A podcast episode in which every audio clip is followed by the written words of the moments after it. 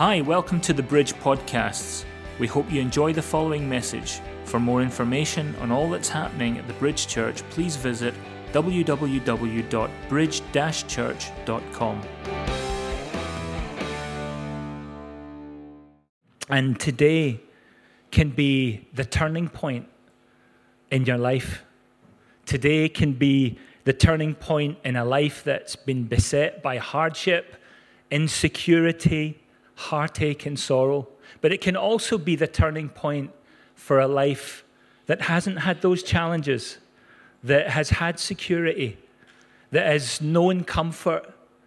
And um, I believe that uh, you might think, oh, everything is fine, I'm content with what I, what I have, and everything looks good in my world.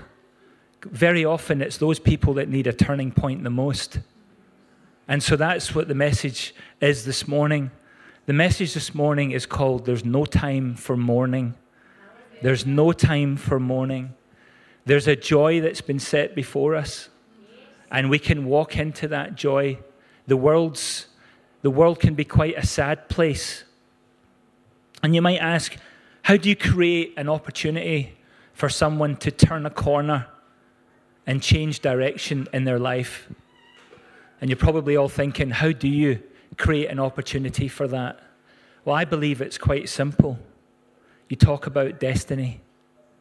That's how you get people to change their minds.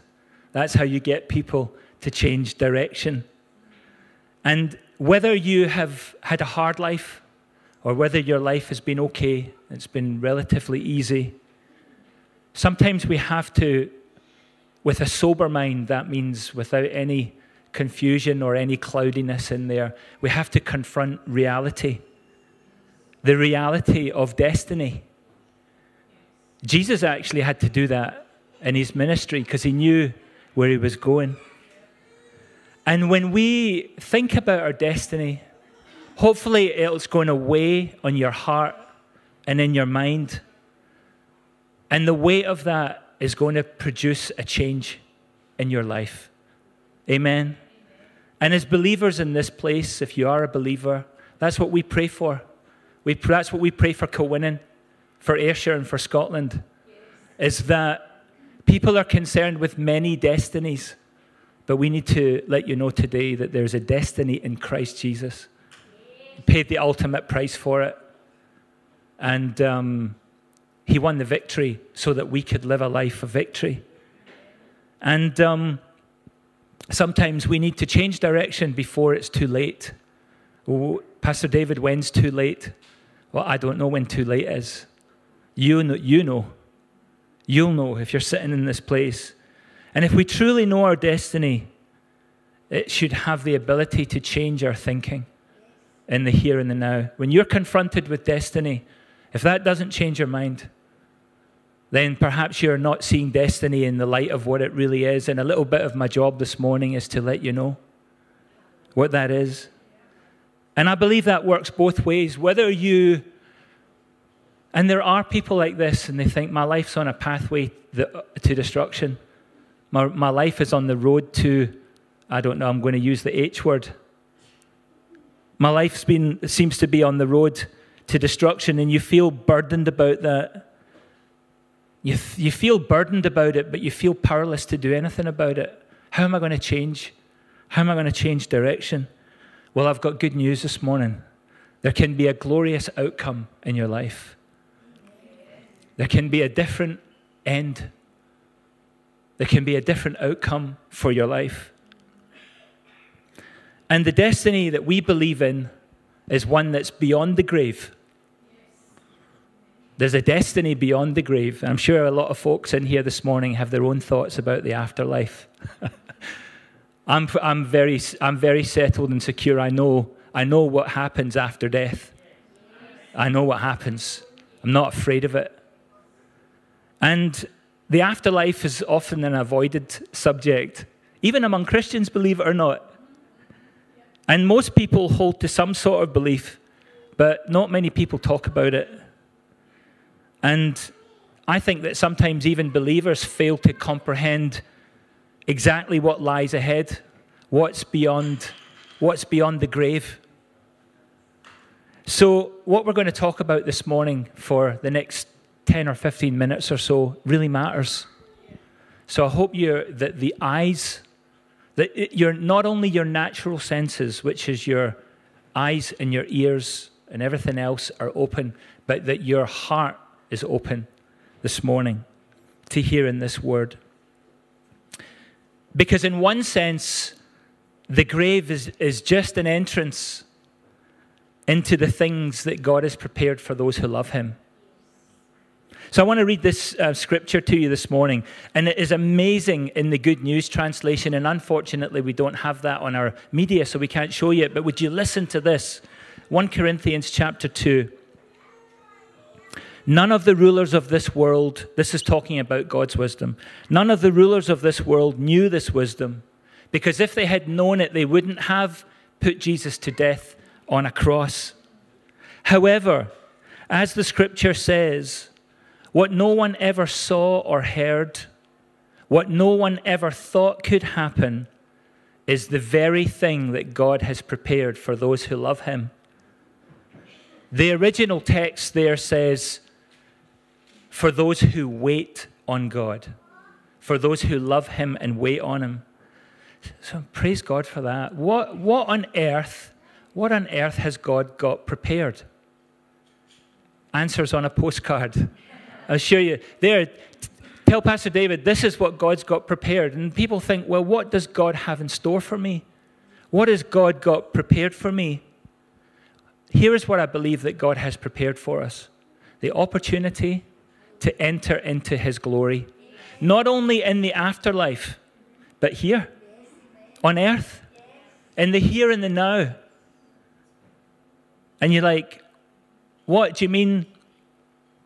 Like our future home in heaven, where God's glory is going to be all around, it's going to illuminate everything around it. Well, the answer to that is partly yes. God's glory will light up heaven. But we're going to live a life when we do get there that resembles what Eden originally offered. And Eden was a beautiful, pure, unspoiled, idyllic place. Our daughter sent us a photograph from Mauritius this week. And we, we, just, we just gazed at it thinking, what a life. From her hotel room as she flies around the world as a, as a cabin crew, she sees some nice places. But imagine what Eden was like. Imagine that.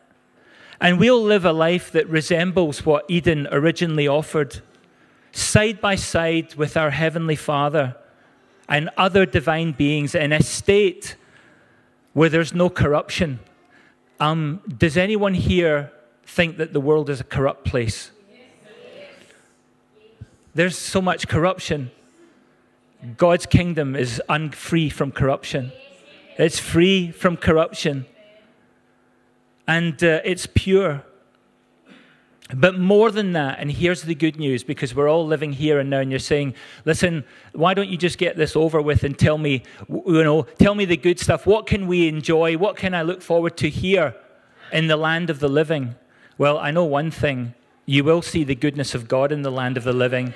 If you receive Him into your heart, but there's an old life that has to be laid down so that a new one can emerge. There's an old one that has to be put to death so that a new one can rise up. And the things that God has prepared for those who love Him, you can experience them this side of heaven.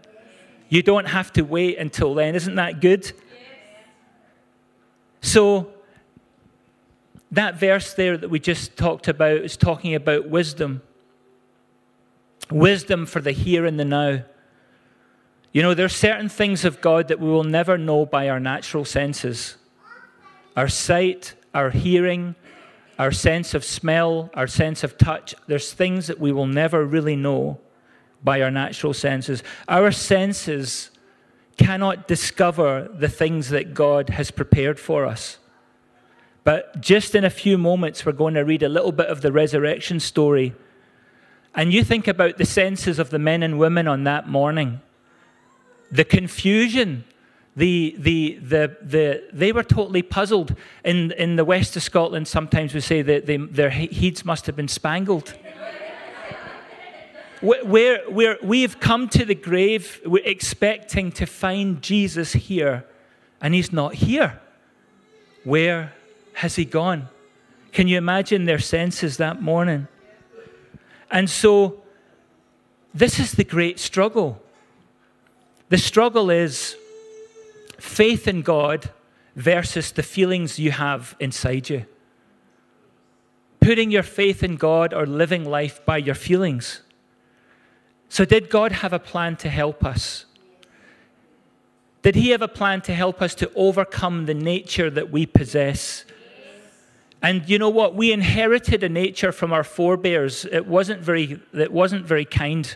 It hasn't been kind to us, that nature that we inherited. But God had a, God had a plan. The plan was Jesus, the plan was the cross, the plan was the grave, the plan was the empty tomb. And then after that, the plan was the Holy Spirit coming to earth, the helper. It's like nobody, you know, I know some people, I never get any help. No one ever helps me. I want to say that this morning the Holy Spirit is your helper and can be your helper. Amen. And um, God's will, He'll help us to do God's will. The Holy Spirit helps us to stay in God's will, and it reveals God's perfect will to us. And all we need to do is spend time with Him. Amen. And I want to say that God's will, because, oh, well, who knows what plans God has for us and who knows what His will is? It's in this book called the Bible. That's His will. And um, it's a book that was written to us. And actually, it's Jesus' last will and testament. Do you know that we call this latter half of the book the New Testament? Amen. It says Jesus' last will and testament is here in this book. And we, so we can read it and find out in this New Testament. And if you love God with all of your heart and with all of your mind, with all of your strength and with all of your soul, and you wait for Him, you will experience on earth today the things that God has prepared for those that love Him. And how do we how do we access those things? Well, we access or we enter into those that place by faith, by having faith in God. And I want to I want to just um, um, read some things here that you can have whilst on earth, the things that God has prepared for you. Number one, He's merciful. He's so merciful. Number two, happiness. Happiness. There's a happiness that only God's people can know and experience. God's people do not have to constantly mourn and grieve, amen, over life's events. And there's plenty of life's events that we can grieve over because we know that there's a joy ahead. Now, we can mourn and you can be sad and you can be sorrowful for a season, but not perpetually. God says, I will turn your mourning into dancing. I will turn your mourning into dancing. I'll, I'll, add, I'll add something. You're not supposed to add anything to God's word, but He's, he's turned my complaining and murmuring into singing. And uh, you know, you're walking through the house and you're not having a good day, and the Holy Spirit's nagging you your heart. And I always sing the golden oldies, you know. And it turns that complaining and that murmuring and it subdues it and it brings a song. Forgiveness of sin. You can be forgiven. The cross was the atoning sacrifice. Jesus took all of your guilt and shame and your sin upon himself. We've been justified by faith in Christ Jesus. If you believe on the cross, People, I believe that people will make decisions in this place today to believe the cross and to go one step further and believe that Jesus really did rise from the grave And there's people here this morning, uh, uh, and here we are with being slightly envious, who have laid eyes on those places in Jerusalem. They've just got back. They laid eyes on the place where, oh, hang on, this is where it all happened. What a, what a life changing experience. Peace and joy. I've got no peace in my life, Pastor David. You can have peace today. An unshakable peace. It doesn't matter what one man says on the other side of the world, or two men, or three men. You can have peace. Amen. You can have complete redemption from the curse of sin and death. Amen. And you can experience God's glory in your life every day. You know, God's nature is not like our nature, He has a divine nature. And He begins to build up our lives. We become, we become uh, transformed. We go through a metamorphosis and we become, we pray every day, Lord, I want to be more like you. I want to be more like you, Lord Jesus. I want to be more compassionate. I want to be more loving. I want to be more, be more courageous and bold. I want to have the right words to speak. I often don't know what to say. Father God, help me. Give me the right words to speak, to possess an understanding of the plan of salvation. If you know what God's plan is and what He has prepared for you, you can share that with other people and say, He's prepared this for you too. You can renew your hope and your vision.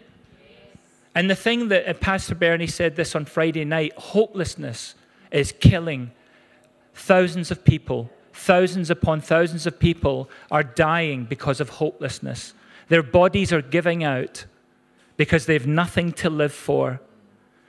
And we have, you have the choice this morning. You can either live with your destiny in sight or not. Amen? And I believe that if we were aware of our destiny, every day we would modify our behavior, we would change our behavior. If we knew what was ahead of us, we would change our behavior. And the, the Apostle Paul had to get in touch with the Corinthians. Sounds like he gave them a phone. but he had to get in touch he sent these letters, talk about snail mail. And he had to remind them, he says, Remember your destiny. Remember your destiny. You need to begin to resemble who you really are.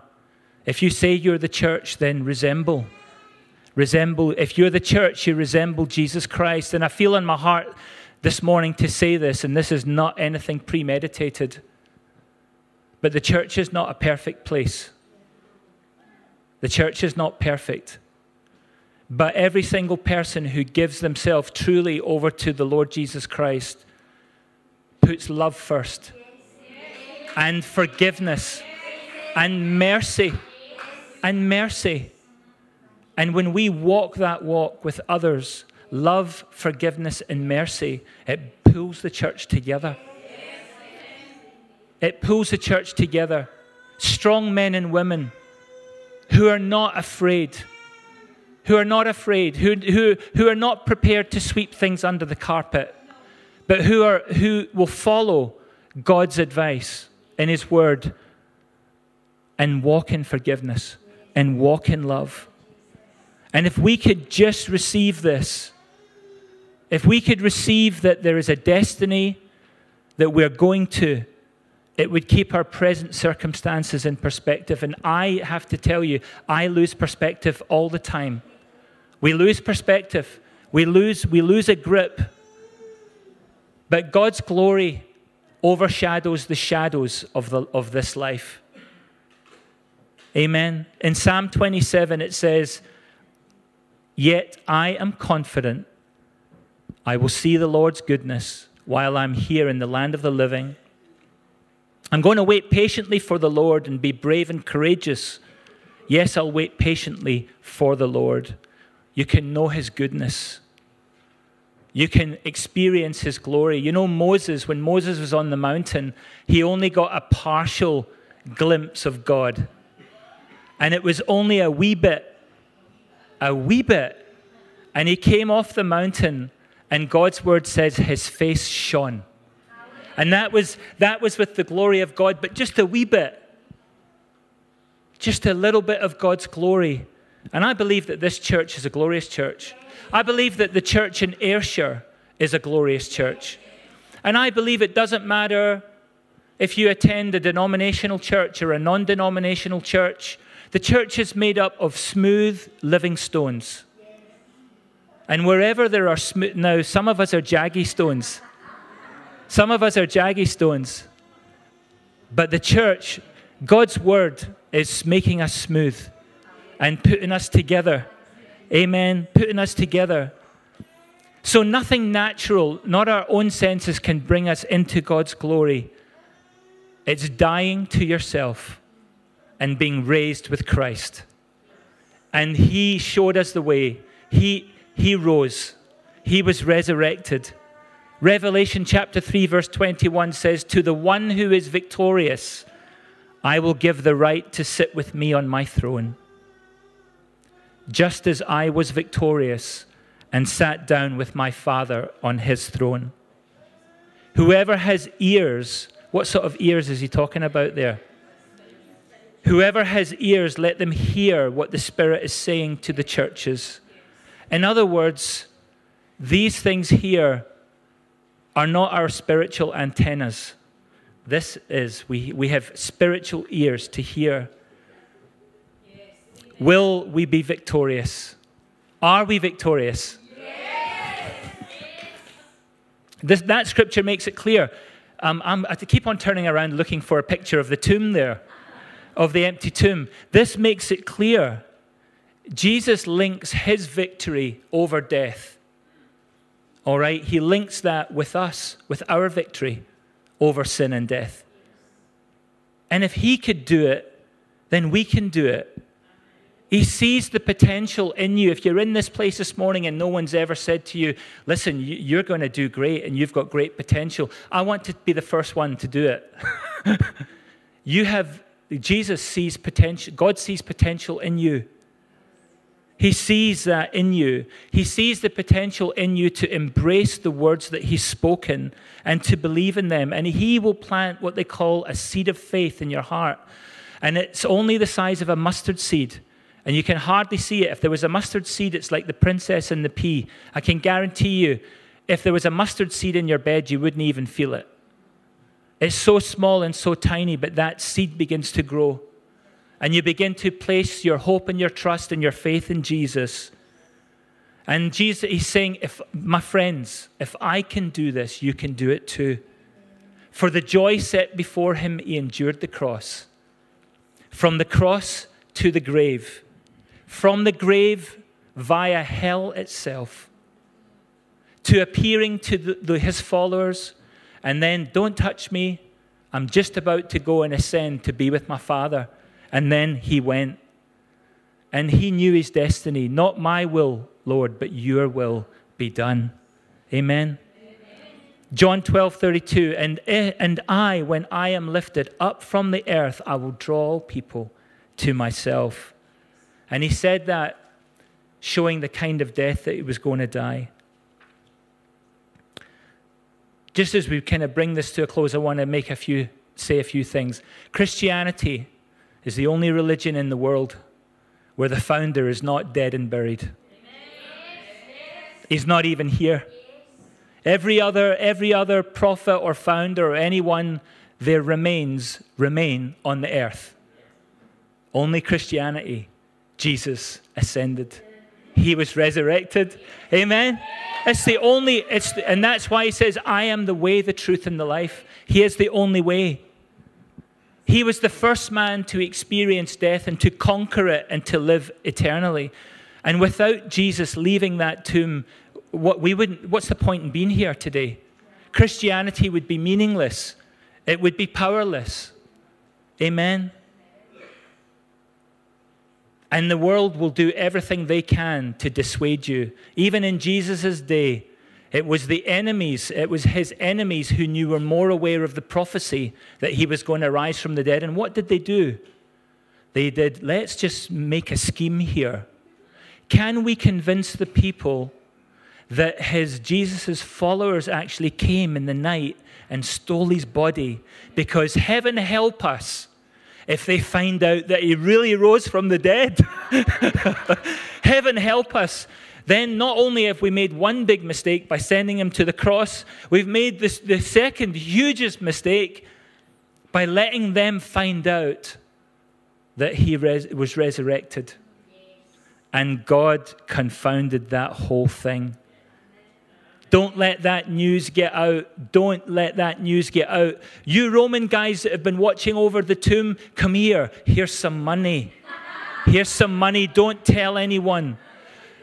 The thing is, the Roman soldiers seen everything. They were the first witnesses of that angel coming down and moving that stone that sealed the tomb. Do you know what? The stone was sealed by clay. If the clay was cracked, then you'd know it had been tampered with. Apparently, I'd, one man could not move the stone. And divine beings, two angels, some of the Gospels say, but there were two, came and they removed that stone. And the earth shook, and the earth trembled. And those soldiers were fro- paralyzed with fear. And Jesus walked out of that tomb. And they seen it. And they they seen it. They seen it and they were paid to deny it. They seen it. This stone, one translation says this describes the stone as mega. The Greek word for this, that weight of that stone was mega, a mega stone. And here we go. It opens and the women are getting ready. They've got all the, their, their fragrances and everything. They're going to go and anoint Jesus' body. And they go to the tomb and look in, and he's not there. He's not there. Just his grave clothes are there. And, and the veil that covered his face was in another place, folded up and put down. And they go in. And they were overcome I think, like we talk about their senses being spangled, they, were, they did not know. They must have been overcome with bewilderment and, and, and puzzlement. May as well read, read, the, read this in Luke 24. The woman went to the tomb taking spices in Luke 24, verse 1. They found the stone rolled away. They went in, but they didn't find the body of the Lord Jesus. As they stood there puzzled, two men appeared to them clothed in dazzling robes. The women were terrified and they bowed their faces to the ground. The men asked, Why are you looking for someone who's dead? Why are you looking among the dead for someone who is alive? He isn't here. He is risen from the dead. Don't you remember what he told you back in Galilee that the Son of Man must be betrayed into the hands of sinful men and be crucified? and that he would rise again on the third day. They remembered it, and then they rushed back from the tomb to tell the 11 disciples and everyone what had happened. The story sounded like nonsense to the men. But Peter jumped up and he ran to the tomb to look. He stooped in and he peered in and he saw empty linen wrappings. Then he went home again, wondering what had happened. Amen. They were shocked to the core. They went there expecting to find Jesus. There's a message in that, in that for us. We can't find the living God in dead religion. We can't find the living Christ in things that are dead and, and lifeless. He is mighty to save. He is mighty to save. And when we seek Him and we point others towards Him, we need to believe that they're going to find a mighty God, not a powerless one. Mary, in another, in, in John, it says she stood outside the tomb crying. And as she wept, she stooped down and looked into the tomb. Here's another account of the angel sitting there. Woman, why are you weeping? Because they've taken, taken my Lord away, and I don't know where they have laid him. And of course, then we know the story. She, she turns around and Jesus is standing there. But she doesn't recognize him immediately. And he's there. He says, Woman, why are you crying? Who are you seeking? She thought he was the gardener. Sir, if you've taken him, please tell me where you've put him. But you know what? That day, their mourning and their weeping turned into rejoicing because they, they all of a sudden they remembered Jesus' words and they knew that this was, this was their Lord. And Jesus is like, Why are you guys so sad on the greatest day in history? Why cry on the greatest day in history? And today's that day. Today's the day we remember the greatest day in history. And so this morning, I believe that this word is spoken to you. I truly do. God's word always speaks to us. And, and, and, and if, you are, if, if, we, if you think, well, do you know what? Now there's always going to be time, there'll always be another, ch- another chance. I pray the Holy Spirit nags you and nags you and nags you and doesn't let you go until you say, Do you know what? That destiny that Pastor David's spoken about, I think now's the time to confront that, to confront that reality. And maybe when I really sit down and I think about my future, I might change my ways. And this is not a message of hellfire, this is a message of grace and love Thanks for listening. Remember to visit our website www.bridge-church.com and connect with us via Facebook and Twitter.